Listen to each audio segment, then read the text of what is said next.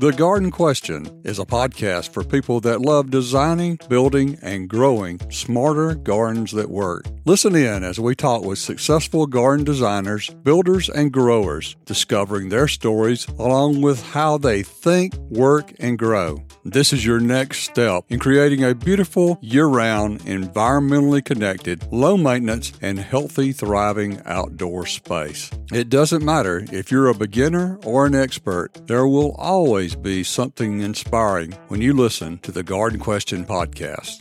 Hello, I'm your host, Craig McManus.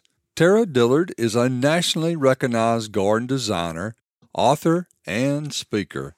She has hosted her own CBS television program, The Better Gardening Show. After earning degrees in engineering and horticulture, she began designing and installing low maintenance organic landscapes. Her design emphasizes the balance between home, garden, and life. As an award winning author of five books, including Garden Paths and Stepping Stones, Beautiful by Design, and The Garden View. Tara writes a newspaper column, magazine articles, and maintains a popular blog on her website, taradillard.com. Based in Atlanta, Georgia, she lectures nationally spreading the message that creating a beautiful landscape will create a beautiful life. This is episode 108, A Garden View, with Tara Dillard on the Garden Question Podcast. This is a remix and encore presentation of episode 4. Tara, what is a garden view? Well, a garden view, I named it my company decades ago before the internet, even before cell phones. I liked the name of the movie, A Room with a View, which is one of E.M. Forster's books. Yeah. And I had yet to spend decades studying historic landscapes across Europe at that point. In fact, I didn't even have a degree in horticulture yet. I had a degree in engineering, but I named my business up front A Garden View. What's happened over time is it was fate. That was the name because after the degree in horticulture in America, I did not learn what I needed to learn about garden design. I felt like I still could not design a decent landscape. So I started going to Europe with a, an expert guide. And up front thing, the most important thing I could learn about garden design is it starts inside your home. All the good gardens, all the historic gardens for centuries, over a thousand years, thousands of years, they start inside your home looking out the windows. A garden view I couldn't believe that I had already named it properly. If you're going to put focal points out, or if you're going to have a pond, or just something that you want to see, or something you don't want to see. If your garden view is the side of your neighbor's house and an air conditioning unit, well, yeah, we want to live in neighborhoods and have air conditioners. However, you don't want to see it you'll put in an evergreen small hedge or a bush and then there you go you've started your garden design it is that simple of a starting point I remember you talking about vanishing thresholds. What is that concept? well the vanishing threshold that's another thing i learned in europe is you come upon a property doesn't matter the size from immense, which could be immense that it had great wealth when it was formed centuries ago and then it's fallen on. It's, it's member of the trust properties now because there's no money to keep it up. The vanishing threshold is when you come up, there is a lovely garden, but you get a strong sense with the house that you know what the house is like inside. What I like to say now is when I'm at the curb, I need to know who you are from the curb. Your garden design starts from inside your house. Your house is the backdrop to your landscape design. Your house is a focal point in the garden. So all four sides are important. So the vanishing threshold is also your life in your house, spreading out into your garden. I was reading a magazine article. Oh gosh, this is probably over 20 years ago now. It was about a textile designer, a very successful lady. I was looking forward to reading that article. I didn't have time, so I'd saved it for later, and I'm glad I did to pay great attention to it. It was beautiful photography. She said that how she sets her morning table, even and the robe she wears, she wears a solid white bathrobe in the mornings to drink her coffee in a solid white cup. And she said, I like to stand here in my home. The photographer got a shot of it. She's in her breakfast table area off her kitchen and looking across the family room. And then there's another room and there's a large window looking out into the garden. She's standing there, totally a vanishing threshold herself, with every room in her house flowing into the garden. So she wasn't just in her house, she was already flowing into the garden. And she called it organic. That was the first time I had seen the word organic used that she liked having her coffee, her robe, how she decorated her house, and how she designed her garden thought, well, that's really unusual. I thought organic meant the lack of poisons. You know, why is this woman who's a textile designer saying organic about getting up in the morning, drinking her coffee and her views?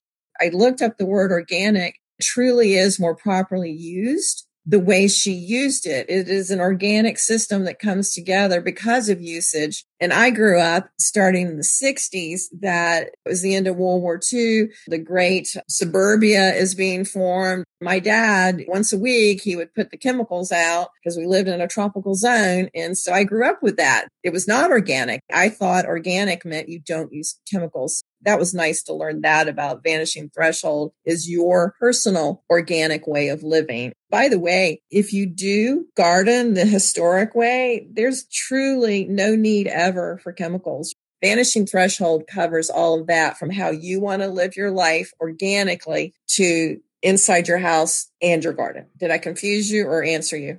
What I took from that is you're one with the garden, even though you're inside. Would that be the same?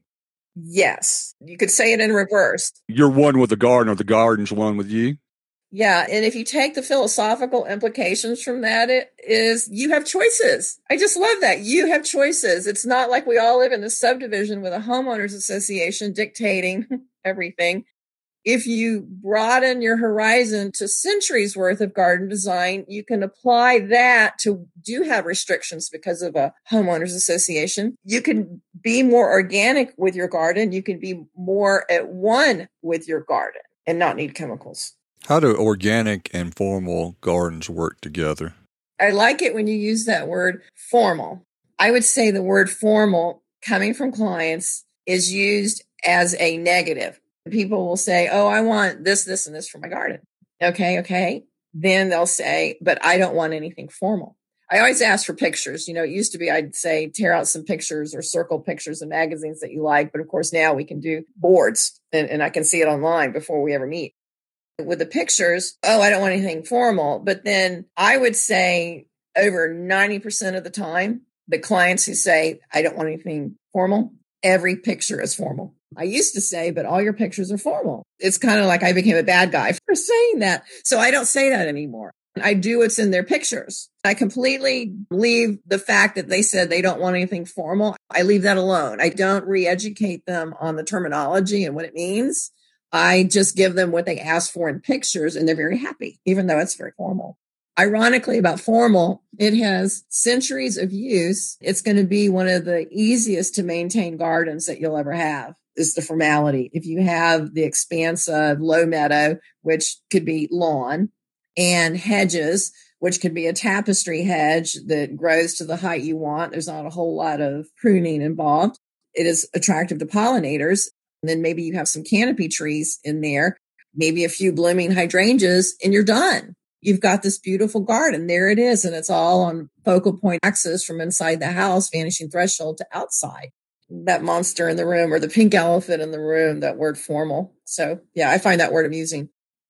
You said that you find it to be a low maintenance landscape. In mm-hmm. my mind, I always thought formal because you've got a lot of straight lines in it that you are having to do a lot of pruning, which if you have to do a lot of pruning, to me, that's a lot of maintenance. Am I missing something on that? It is the choice of plants. If you want a hedge that's going to grow to six feet, choose the plant in the hedge that'll grow to about six feet and you're not having to prune it several times a year. I mean, there are literally foundation plants for decades. This is in America. I'm speaking strongly of America right now that you'll have Elaeagnus or you'll have hollies that want to be taller than your two story house. And they've been planted in the fifties and the 60s as foundation plants. The irony there is the plants are still there and growing and they've been whacked back two times a year. Or maybe somebody gets elderly in the house, they get sick, they're living in the house, they're aging in place, and those bushes start growing into the house. They're a danger, they're a hazard. They have to be chopped down, but then they don't rip out the root ball and it regrows. That's where you could say the formality of a hedge is high maintenance, and that's because of an incorrect plant choice up front. For instance, I moved into a historic home five years ago, and there's a, a lovely hedge of boxwoods. I think they're about as old as the house, about 121 years old. I've never pruned them. I doubt I'll ever have to prune them living in this house because they've maxed out at four and a half feet. They're done. Tell us more about your garden there at your house. It's interesting. I used to have a cottage garden that I built up over 30 years myself. Very tiny, but it lived big. I mean, a lot of people would come visit after they saw it on TV or in a magazine and they would say, Oh my gosh, I thought you had acreage. Well, you know, including the house, the lot is under 8,500 square feet, which is not even a quarter acre. I moved into my belief system it's just amazing to move away from a 30 year garden, something you obviously love and treasure so deeply. But I was the right age. And I figured if I don't make the move, then I'll never make the move. Stasis would enter because it was a beautiful garden and the house is beautiful after live there and do what you want to it. Found this house on Zillow. It was built in 1900. There's not a lot here. It's five acres. I don't want to garden the whole thing. My intent is to garden it for my 80 year old self. I don't want to have to worry about skilled workers doing anything in the yard for me. If I have any help in the yard, I want it to be unskilled labor at most four times a year, preferably two times a year. I've got six or seven pecan trees, which are natives that are over 100 years old. And I've got a couple of garden sheds that have been renovated out there. One of the favorite things I have is TerraTurf. I finally have my own TerraTurf, which is a low meadow I don't have any other name for it. 30 years ago, starting off in Europe, they didn't have lawns at all like we do in America with Bermuda, fescue, or zoysia or Kentucky bluegrass.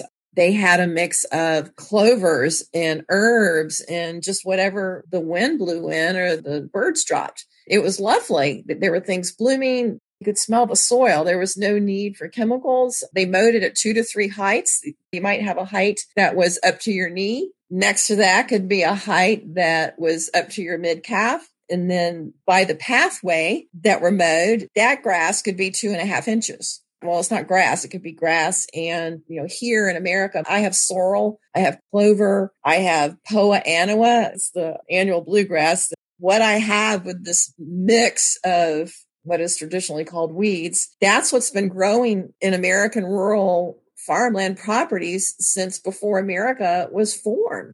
When you have a pollinator habitat like that, let's say you have crops nearby. Well, those crops, even though they're not mine, those crops with the pollinators my TerraTurf will provide can actually produce 80% more off the same amount of acreage than if the increased pollinators were not there from the TerraTurf. They're just such little things you can do to improve the insects.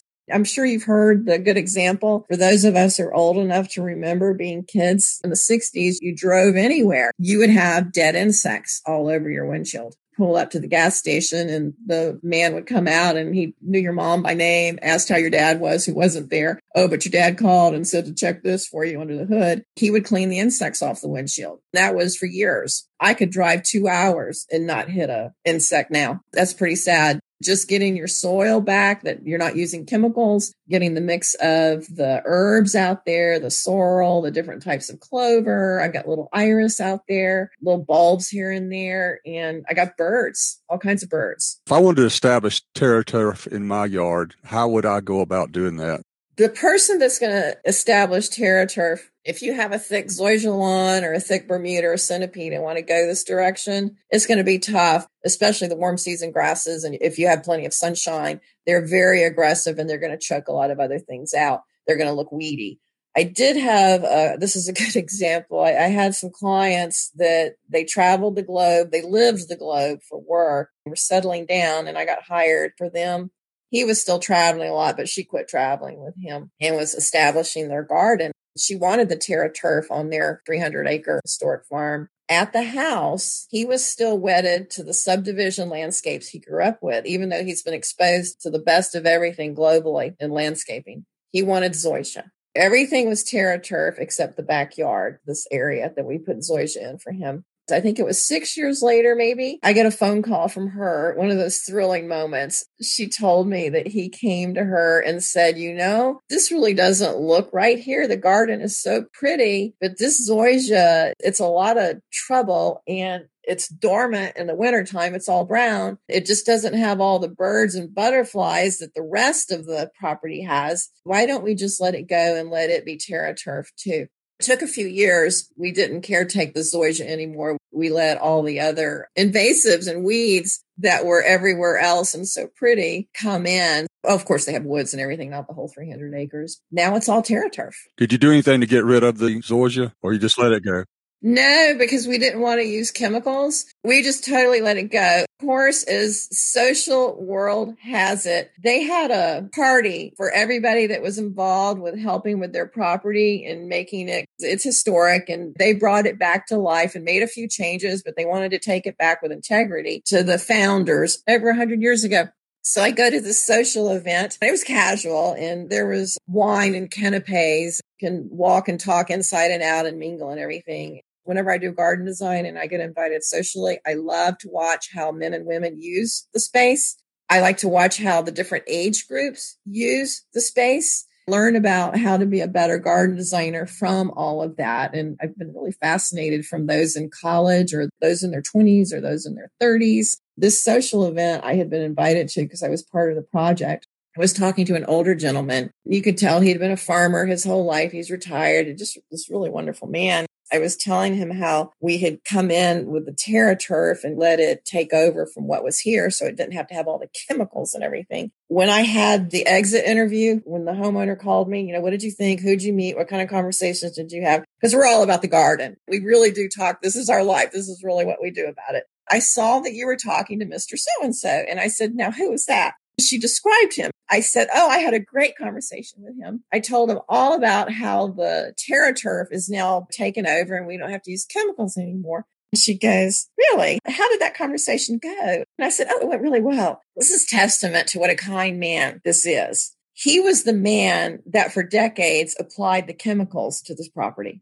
He was one of the hired people across the decades that the previous owners had. He put up with this whippersnapper even though I was in my 50s.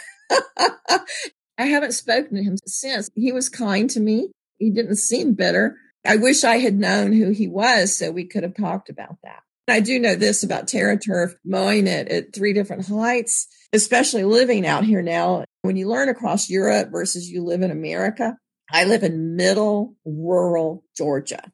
It is hot here. I live where the Piedmont meets the coastal plain. We are hot very long is all to say we have timber rattlers here. Those things are all muscle. They're very large. They can do what they want, when they want, where they want, and how fast they want. You don't want to go out and kill them or anything, but with the taller grass, you need to be careful where it's at. It needs to be far enough away from your house. And if you're going to have the lower terra turf where you walk on a pathway, and then the next layer is probably four to five inches tall, that's fine. I'm probably not near my house going to have the taller at knee height just because of the timber rattlers and I don't want to be walking near that.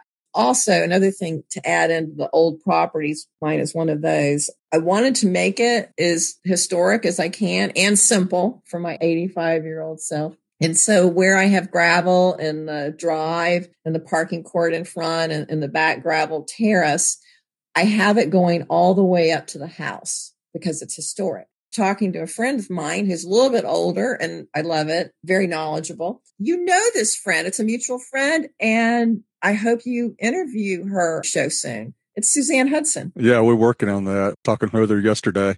Good, good. By putting the gravel historically all the way up to my house, and if I want any plantings, of course, I'll get some cobblestones and better yet, found stones on the property and make a square and plant something if I want it. The gravel all the way up to the house is also a protector against snakes I might run into out in the garden. So I'm not having terra turf tall next to the house or near my pathways or anything like that. I'm very careful about it for safety. So the gravel, that's an environment that the snake would feel vulnerable, I guess, and they don't like to hang out there. That would be the same thing with the shorter grasses or shorter vegetation. Correct you've got to be careful of those things. But when you're living in England and you see they're beautiful, multi layered, and some tall, and this meadow, depending on where you live, there are a lot of places in America that you're just not going to have that for safety. What are some of your earliest garden memories?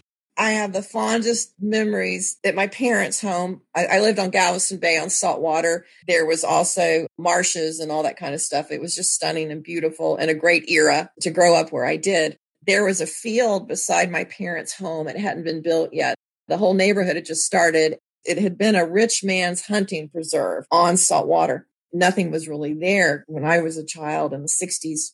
In the field next to us had white clover I was expert at finding ones with four leaves. And then I was expert. I laughed. Um, it's too ridiculous. I was expert of choosing the white clovers that had the most beautiful blooms in all of that acreage. I would pick a bouquet of that white clover as thick and beautiful as many four leaf clovers and the beautiful blossoms as my little greedy hand could hold. And I would take them into my mother for a vase. and so that, that's my, my first, I, I just love that. My grandmother's lived in Georgia. Grandmother loved to garden and there was no garden center. She was in Milledgeville, Georgia, which was the capital of Georgia during the Civil War just southern traditional tiny, tiny town. Grandma had gladiolas. She would order things out of these little catalogs. She had gladiola. She had chrysanthemums. Oh, she had pansies. She had this little garden in her backyard. It was Georgia red clay.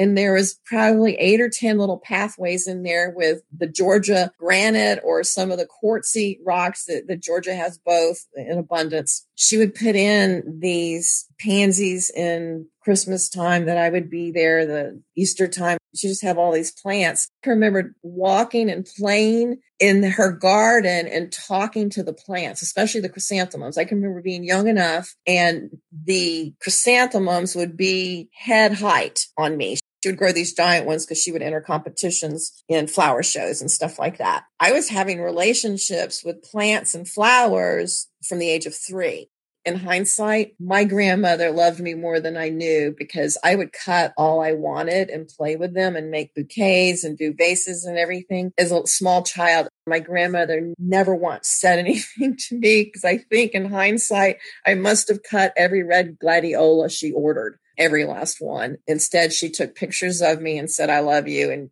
you're beautiful and the bouquet is beautiful. That's what my grandma did for me. Now, you've got a degree in engineering. What took you from engineering to horticulture? I liked horticulture. I graduated with my engineering degree when Jimmy Carter was president and 21% interest rates, and I flat out could not find a job. I got my degree in Texas, where I'm from, but I married and came to Georgia. It was just hard to get work. I ended up working in a bank and past a Pike nursery. They had over 20 locations and one was hiring. I hope back in the day, everybody had a family run nursery because very few of them remain. But in the 80s, I stopped at the help wanted sign and I got hired, full time hired. The next morning, I gave my two week notice at bank. I loved it more every day that I was there. I just loved working at the nursery. It was hard work. Um, you're on your feet all day. If you're in charge of ordering house plants and cut flowers and all of that, it would come in on an 18 wheeler huge sections of that were yours. Everything I ordered, I got to unload off the truck. Okay, fine. You're exhausted. But then the next day, you get to undo the boxes, the front display room with all the flowering house plants. Oh my goodness. I still look back on that. There's nothing to compare to it today that I've seen in over 20 years. I might have had 20 cases of hyacinths, 15 cases of cineraria, and they were all mine to undo and display. And then I decided I want to take some courses at the local college about plants to learn more. I decided I'm going to go get another degree. It was in horticulture, and that's when I wanted to know more about garden design, residential gardens. I finished it. I'm still friends with a lot of the people I was in my classes with. I realized I still didn't know what I wanted to know about these beautiful gardens that you would see in Horticulture Magazine or House and Garden Magazine, the ones that were out in the 80s. Not now, there's nothing comparable to back then. So that's when I started taking trips with educated, degreed guide about the historic gardens across Europe. How have you evolved as a designer? As a designer, I've gotten a lot simpler. A lot simpler. As a designer, I won't even do the type of subdivision landscapes that I would do the first 20 years because of the deeded homeowner association type landscape. I, I don't even want to do that anymore. I don't do that anymore because I want to do historic landscapes that have thousands of years of templates underneath them. They are organic to your life of you living in your home. They are nurturing I'd even go so far as to say they're biblical because there's something all year there that's beneficial to you, beneficial to wildlife, and beneficial to the soil, beneficial to our groundwater, the flora and fauna that are natural and native to different areas. I like working with nature, what I learned about the historic landscapes in Europe. And so those are the gardens. And ironically, when I was hired for the first farm property well into my career with acreage.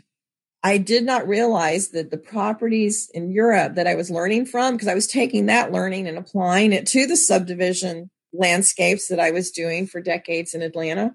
We've talked about these concepts on large properties with acreage. How do you bring that to the, the subdivision lot or a townhouse scale?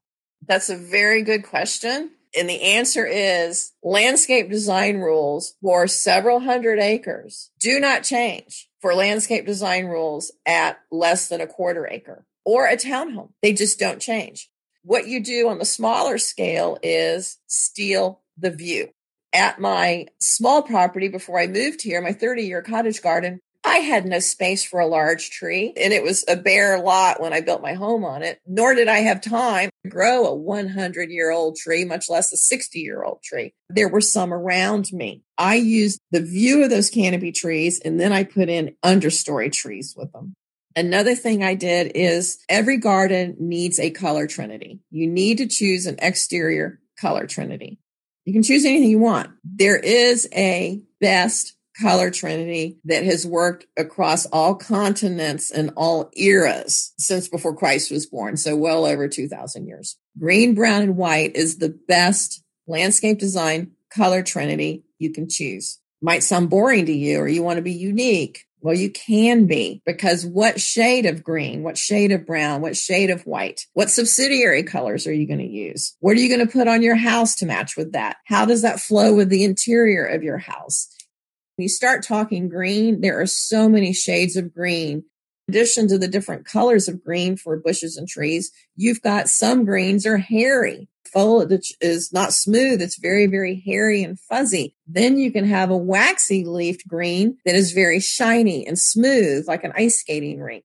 Every garden design rule for several hundred acres holds true at under a quarter acre. And as proof of this, my cottage garden, which was under 8,500 square feet, I did photograph it a lot. I'm there every day. So, so that is kind of cheating when you can shoot something so much. I had written an article for a magazine. Oh gosh, this was years, years ago. And it was an herb garden article. And I shot two or three pics from my garden, put them in the article. It ran in the magazine.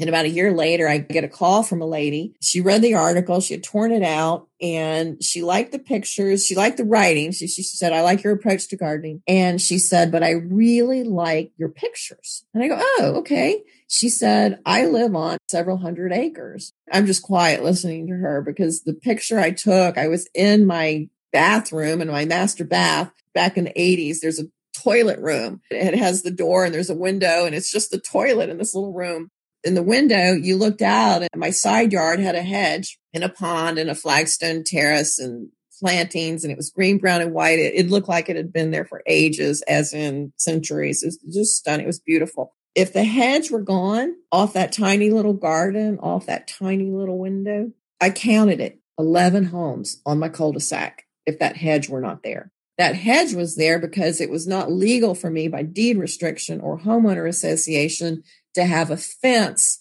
in my front or side yards. So I had a hedge. I can remember this very well. I needed 49 plants. I can only afford one gallons. And this was, oh, I'm going to, I'm going to talk about Pikes again, that nursery that had so many locations, the family nursery. They would have plant of the week every week. It was all kinds of things. I mean, it was just all over the map what kind of plant it would be. Well, I needed an evergreen that would grow about eight feet. I didn't care what it was. It just needed to be evergreen, hardy, eight feet. I didn't want anything 20 feet because I didn't want the labor of it. Finally, after a few weeks, they had Cleyera on sale. Plant of the week was always $1.99 for a really nice, you know, back in the day, the one gallon plants are kind of like three gallon plants now that, gosh, they're, they're like $14. That was my hedge. I took good care of it. So it grew fast. This client on acreage, she wanted to create something like I had because she said everything is just so open. I don't have anything like that. And she had no idea that I lived this little tiny subdivision in a teeny lot couldn't even shoot from my garden to get that picture. I had to go in the little toilet room and open the window to get that picture because the garden was that small. All the garden design rules apply. Oh, back to the small garden, living as big as acreage it's the sky. I, I, have literally sat there and contemplated in my garden. Why does it feel so big here? What's going on? Why does it feel so big? So yeah, I have my hedges, my understory trees, the neighbor's canopy trees, and you know, I have some perennials and flowering shrubs and ground covers and flagstone pathways and a potager, um, herb garden. My analysis finally of trying to discover why my tiny garden lives so big, it's because I still had the sky. The whole sky was mine. And that's a heads up for all of you with a tiny garden. The whole sky is yours. So not only do the landscape design rules for acreage still apply to you, your acreage is the sky. You say design rules, you're talking about scale, texture, massing, the design elements? Technically, yes. But for me, being a specialist in our profession, I know we've talked about that before. That's why I love when we do the Penny McHenry Hydrangea Festival together. I really missed it during the pandemic. Yeah, me too.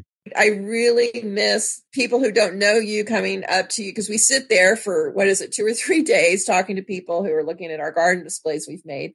Get people who know a lot and know you. Maybe they've got a garden you've already put in for them. And I like hearing that conversation. Or people who don't know anything. They've never gardened in their life they just bought their first home. And I, I love hearing you talk to them. You always want to talk to somebody where they're at so they get it. And then I get to talk to people about the garden I've put in. So as a professional with garden design, the first thing I'll say is, as a rule, is the landscape begins inside your house. I, I, want you considering the views out your window before you consider scale, texture, form that would come after knowing where to put the plantings that are then going to handle the scale, texture, and form. Choose a color trinity for your garden. I have put together a garden design equation because I had to use my engineering degree in the horticulture field. You laugh, but it's totally true. And then to top it off, after I came up with my garden design equation, I think a decade later, I realized I, am a slow learner here. I realized that my garden design equation, this is how you should design a garden. You design a garden in a certain template. It's also the same template when you're installing your garden. If you want to design your own garden, the first thing you want to design in are trees. You want canopy and understory trees. Those are self explanatory. Your canopy trees might be your neighbor's trees. That's okay. Steal the view. If you have understory trees, don't cheat. Get a tree that it's going to grow to the size that you need it to be don't say, oh, well, I love this tree, so I'm going to get it. It'll be a little too big.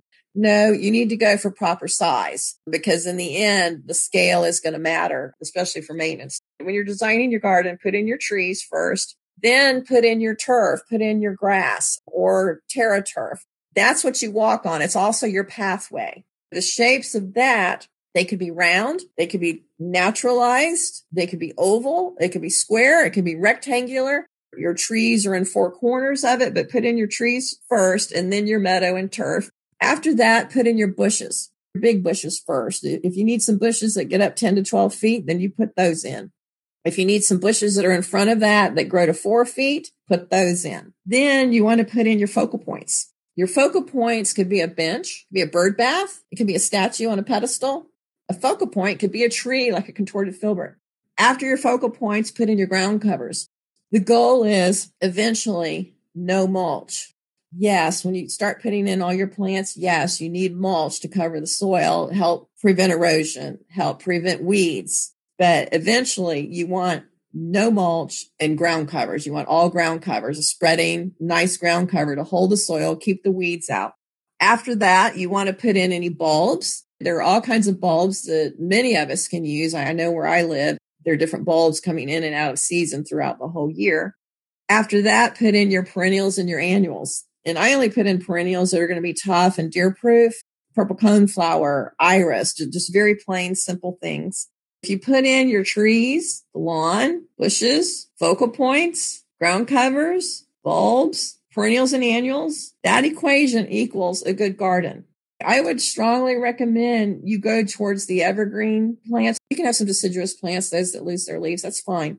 You want to make sure that you have structure there during the winter time. So there's something to look at. Also, when you're choosing plants, I cannot say enough how important it is to use natives and neo-natives because there are some plants that are not native that will also be beneficial to our soil and our pollinator and our wildlife habitat. We are almost creating a desert by gardening in the old fashioned way.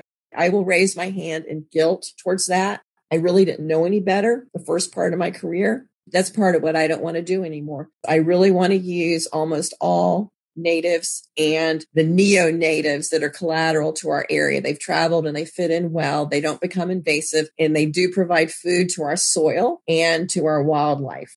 Your extension service, your extension agent, there's a lot of free information in America for us that you're already paying for with your tax dollars. You're going to get better advice with the extension agent than you will at a garden center because at the garden center, they want to sell you what they have in stock especially if it's not a family owned and that's what they do uh, a lot of garden centers now. We have the, the big box garden centers and they are what they are and you know they're good for what they are but you're not going to uh, get a, a, high level of help there if any help at all. It, it's kind of what grab and go. And I've, I've, gotten some good things at our big box in the middle of the country and I, am happy to have them but it's not a complete garden center. Um, typically a family owned one will have a good spread of plants that you'll need for the natives and the collateral neonatives when you worked at Pikes, how many ugly duckling plants did you take home and turn them into beautiful plants? Oh my goodness. You know, the best story I have on that, I guess it's a married story. My husband, I was gone for the week. I think I visited my grandma or something. He went to Pikes and they had thrown out some plants, some three gallon plants had gotten real whatever, and they, they were composting them. And there were two crepe myrtles, the Natchez, the big white one that gets that beautiful cinnamon colored and vanilla bark. So I come home and there are these two three gallon sad Charlie Brown looking Natchez crepe myrtles against the fence. Whatever. We did need some plants. The house was new and they really got happy about five years later, I said, we need to move these things. They're going to be way too big where they are. So this weekend, we're going to move them. Put them in the backyard. I designed a circular terrace, a circular garden. I put in a pond. I eventually put a conservatory back there. You're not believing this pair of Natchez crepe myrtle. They had room to grow. Keep in mind, my garden is tiny. They got taller than my two story house. They were blooming. They were magnificent. It was like snow capped mountains However, you were underneath the trees. You couldn't see them. I had to go several houses down the cul-de-sac to look at my blooming crepe myrtles. That's my favorite story of bringing home ugly ducklings. In the country right now on my acreage, I'm only going to really garden the front. Not, it's not even a full acre. Maybe it's three quarters of an acre. I'll have a garden around my house. Cause again, I'm quite serious about wanting to be in my 80s here and being able to do most of it myself, which is pretty arrogant and presumptuous of what I want and demand out of my, my health and life. There were some leftover plantings from a job site that they were ugly ducklings. They were just some hollies that ended up not being used and maybe the irrigation didn't get put on like they should have because they got blown over in a windstorm and they became usable for me meaning they were not quality enough for a client anymore. So ugly duckling. So I put a hedge of them in. That was the last thing I did gardening wise before the pandemic hit. I had bought some plants at a wholesale nursery and I put in the ugly duckling hedge. I mean, they're beautiful now. It's been a year about, um, not quite since the pandemic started. And of course, when the pandemic started, I couldn't be going back to the nurseries for more plantings that I was going to do they're going to grow at the back of my property where the road, my house is at the road. It's very historic. You, used to be like near a property line and on the road. That's how they, and you faced east. That's what you did back in the day. And I need that hedge to get up about 10 feet. So when I'm on the deck that runs at the back of the house, that I won't see any cars at the road. What is the most valuable garden mistake you've ever made? I've made so many. Goodness, which one's the most valuable? Oh, okay. I'll tell you, the worst gardening mistake I ever made was listening to my arrogance. Listening to me up front, you know, when I'm in my early 20s starting all of this, I wanted all these flowers. I had to have flowers. I did not even consider native. I didn't consider what's there in winter. Oh my goodness. I'm glad I didn't have a big budget to do what I wanted in my 20s. I, well, I've never, never had a big budget the biggest mistake I ever made was putting in a zillion perennials and loving them. I don't have any regret for knowing about them personally and how to take care of them throughout the year and how they behave in different weather and all that kind of stuff and soils. I really wish I had been wiser and listened and paid more attention so that I could have started my garden with how I'm telling you all with the canopy and understory trees in the backdrop hedges. You put in your tall ones if you need it, and then your shorter ones. And then you can put in some flowering shrubs. You can put in ground covers and focal points. Then you'll have a garden that's pretty all year. If a garden's pretty in February in Georgia, you know, the depths of winter, then it's pretty all year. If you go for a pretty garden in May, that doesn't mean you're going to have a garden pretty all year. It just doesn't. I gardened backwards. I was arrogant up front, thinking everything I wanted from my heart and my head was the way to go. I was humbled. Even going across Europe and learning so much, each layer I learned was a humbling because to learn something new and it was better than what I knew from college or from personal desire, it's humbling to let go of what you were so sure of. Great humility in it the more humbled you are, the more humility about these lessons you've learned about creating a good garden across decades. I'm thick. I, it's embarrassing to say it's taken this long. The joy you get is that much bigger. It's also that much faster. You don't have to wait so many years to get something that's a picture or joyful. You're going to get it pretty quick talking about your understory trees, what are some understory plants that you like to use? It's a shade garden.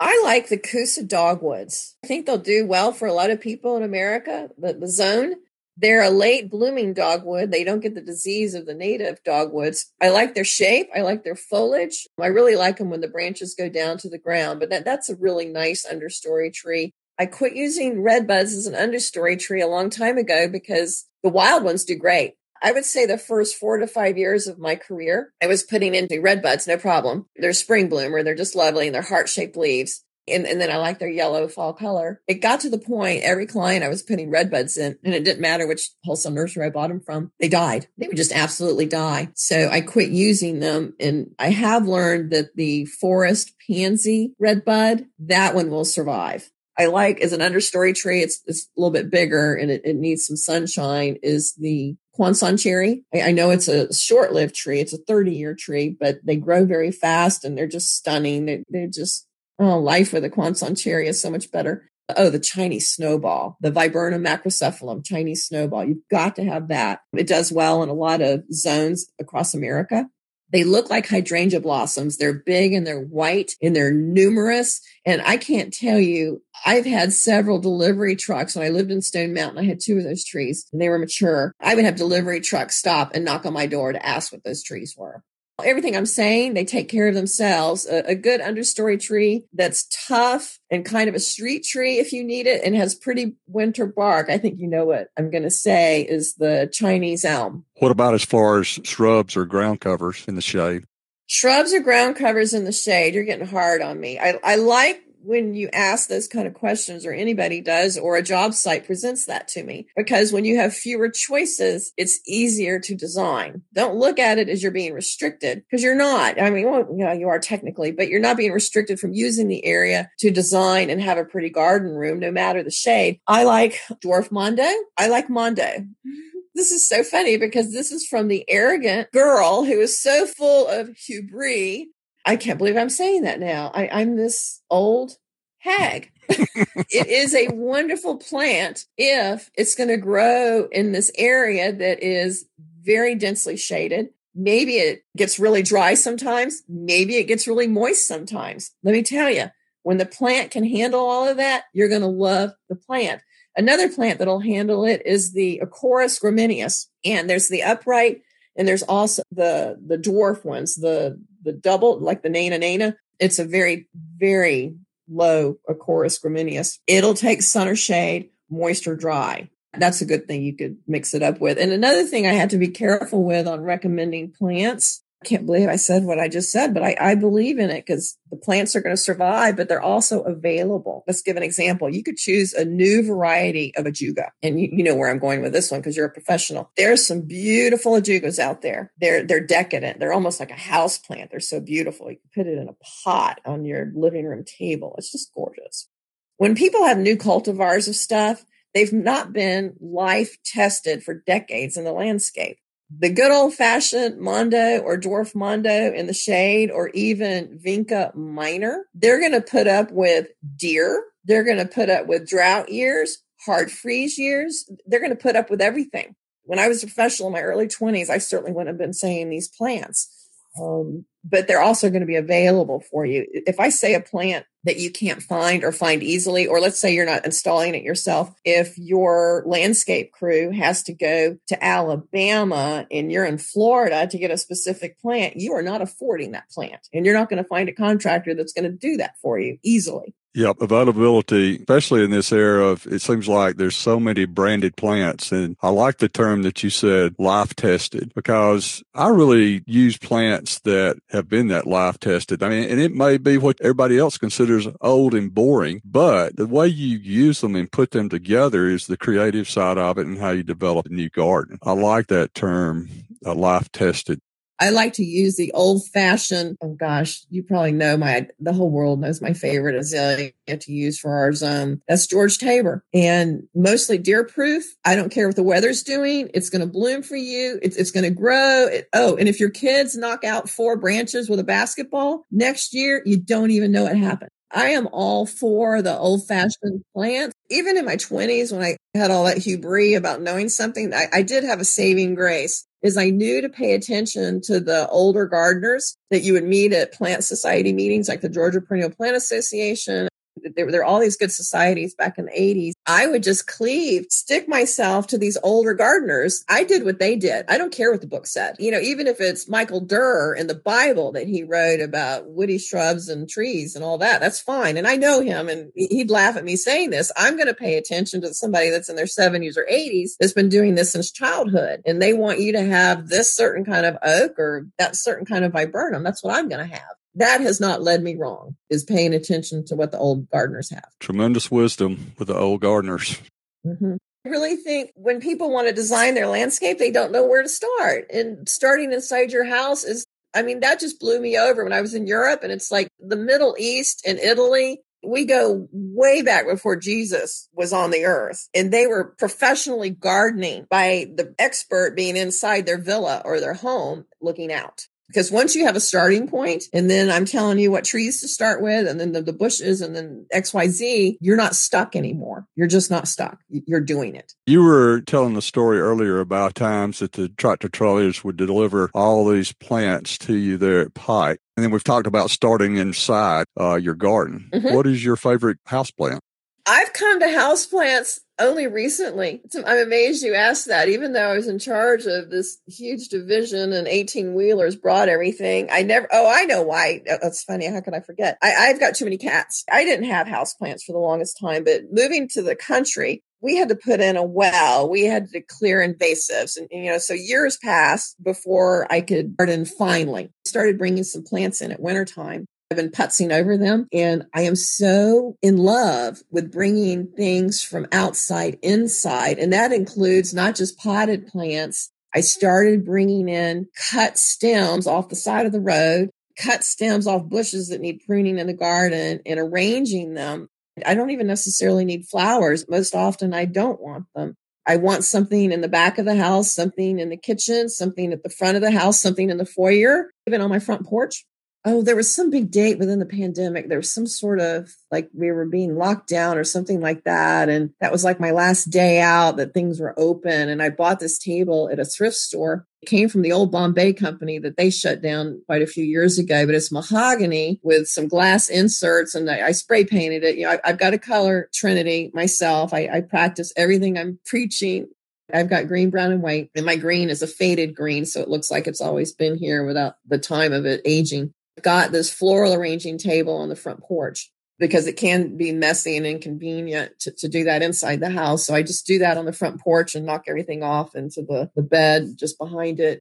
I still can't find the words to describe having a living plant, a living potted plant in the house, or bringing in a vase. Even if it's a small vase in the bedroom beside your bed, it's almost as if you're doing something spiritual for yourself because it's out of proportion what that vase of foliage, especially does for you in a room. It could be in your office or whatnot. Where I had no relationship at all with houseplants, I think I'm having an affair now. I'm so in love with them. I'm having this relationship. And, and um, my mother got sick and was dying during most of 2018. And I was in Texas a great deal. I'll never forget a ligustrum arrangement I did in the house. And I was gone three weeks that time. And it was a nice big vase. I, I like big showy things. And when I said I had hubris up front, I haven't gotten rid of all of it. It's still there. So I've got this big showy ligustrum vase arrangement.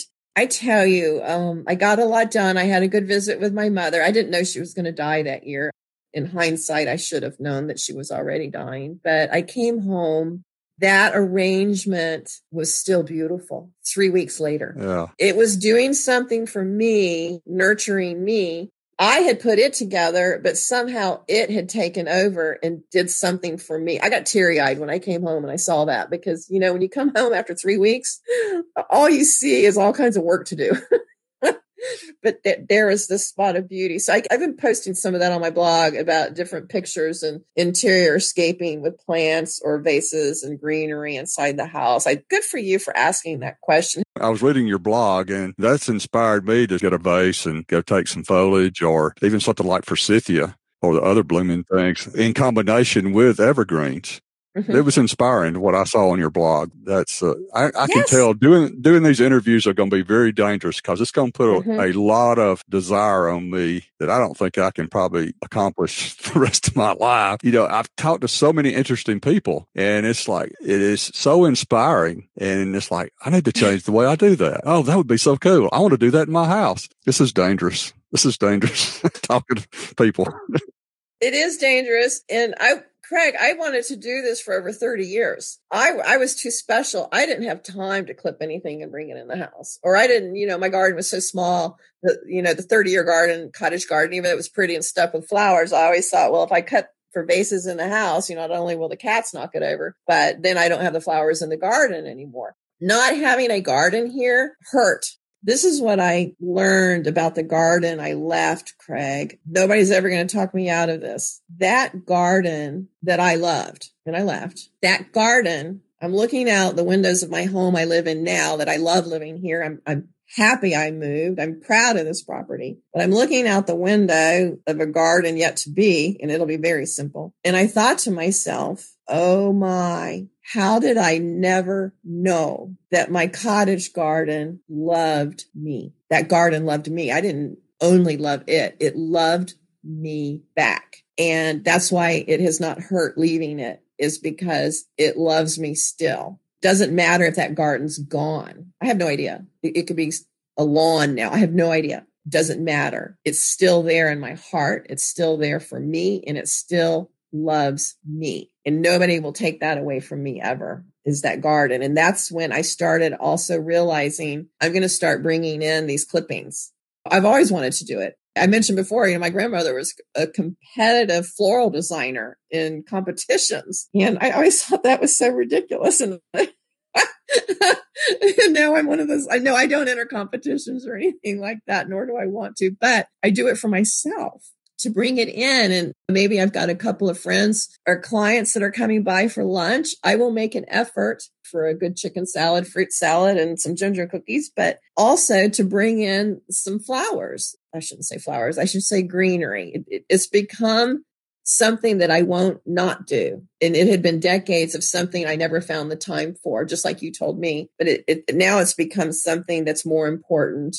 I know it's pretty scary. Who's that person talking? But you know, you got to pick your priorities. And that's one of mine because I, I really feel a spiritual connection There, there's something woo woo. There, there's something going on more than just a plant in the house. So, I mean, you opened up a whole thing when you asked about house plants in the house.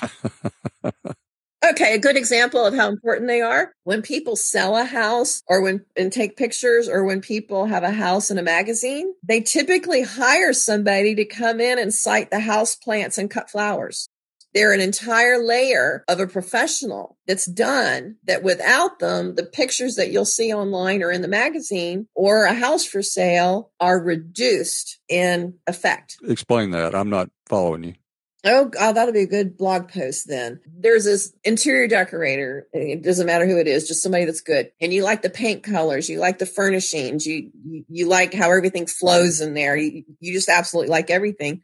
Look at it again. Where is there a vase of cut flowers? Where is there a terracotta garden pot with a large geranium in it? Where is the little bud vase by the bed?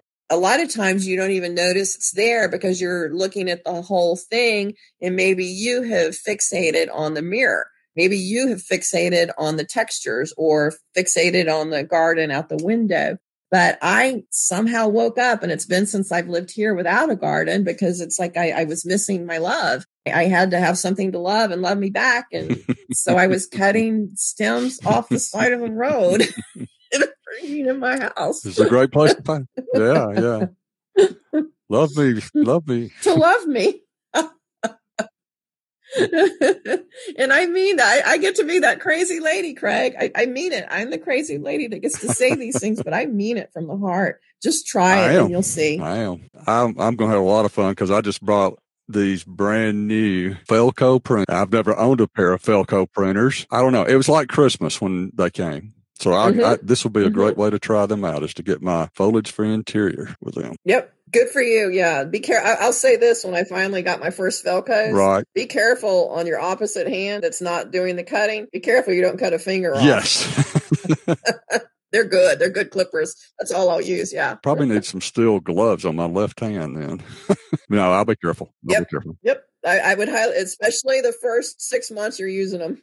now I know Sally bought at the last flower show. Your wife Sally, she bought two small bud vases from me at my mm-hmm. garden display, and she mm-hmm. said she wanted to put them on the kitchen windowsill. And we've had over a year. Has she done it? Yes. Oh, good. She's actually rooted a camellia in there. Oh, yay! I've never even done that. And it's got all these little roots in there.